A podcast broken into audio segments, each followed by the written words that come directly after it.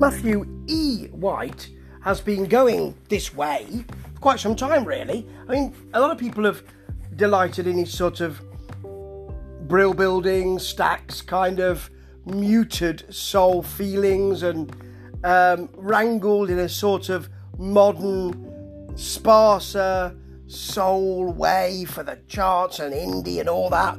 But actually, he's he's moved away from that sound very nicely. I mean, that was kind of what he was doing with Broken Mirror.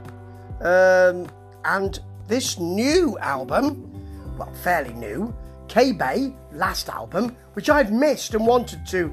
And you know, you get that thought in your mind where you think, I must, you know, things like that. Like, must continue breathing, that kind of thing. Not exactly like that, but you know, I must listen to that album.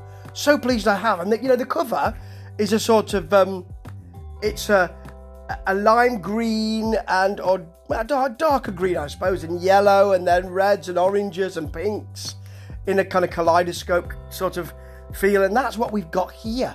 There's a bit of, there's quite a bit of exploration here actually, and there's also some feeling of um, the kind of woozy soul stroke um, prog stuff that people like Thundercat do. That's popular at the moment. But there's more to it than that. So we start with Genuine Hesitation, which has really good 70s and 80s fuzzy feel to it. I say 80s, it's early 80s really. It's actually probably the poppiest track here. It's got a good dance floor feel to it, but then it picks up some art rock, early talking heads um, vibe, and there's quite a lot of that here. Very brittle guitar, very brittle synth, the kind of thing that makes you think, I'm feeling a bit nervy here. Something could happen. There are some psych moments later on, but um, he moves then into electric, which sounds like Beck doing his kind of old school R&B stuff. It's almost a rap in the vocals.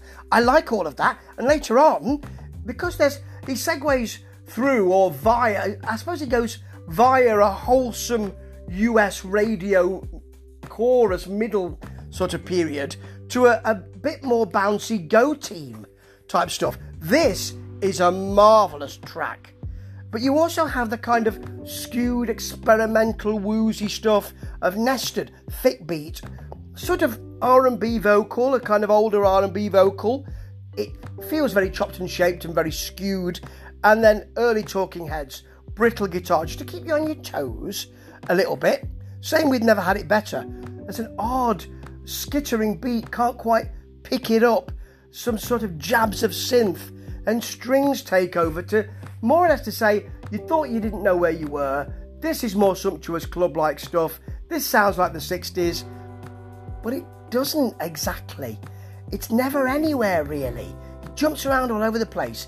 It gives you rocky outcrops to put a handhold to and then takes you somewhere else, and it's always really nice.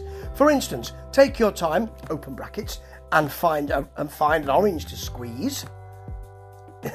close brackets has a kind of dreamy lounge prog piano. It's Thundercat, does sound like that. Sweet soul horns in there as well, because he's always got that sort of Stax feel, really. But there's nothing that makes you say that's definitely there. There's always something to take you away from that. And then you've got the end of the album comes in Hedged in Darkness, which is a massive, sumptuous 70s soul funk feel, but with some really rough.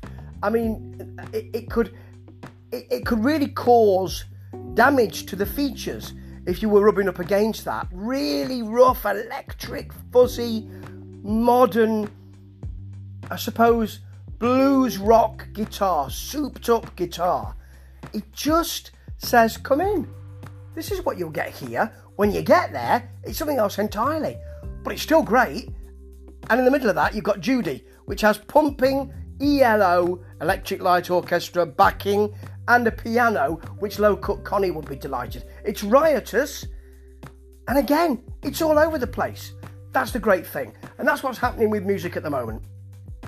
You have, I suppose we can call them singer songwriters, people who have their own vision, who are saying, what I'll do is I'll produce an album which is all over the place, and no one can say, well, what's the overarching theme here? The overarching theme is that my name is at the top of it. That's what the overarching theme is. And I'll move you from one bit of music and one style to another, sometimes within the song. That's coming back. And that's clear here. Although there is, as I say, an experimentation, a sort of soundscape feel to it, but not the sort of self regarding soundscape that never happens. There are beats galore here, and there's real funk here. I really love this album, and I'm so sorry it took me a while to get there, but I'm there now, and I can't wait to hear where this gentleman, Matthew E. White, goes next. Ta ta.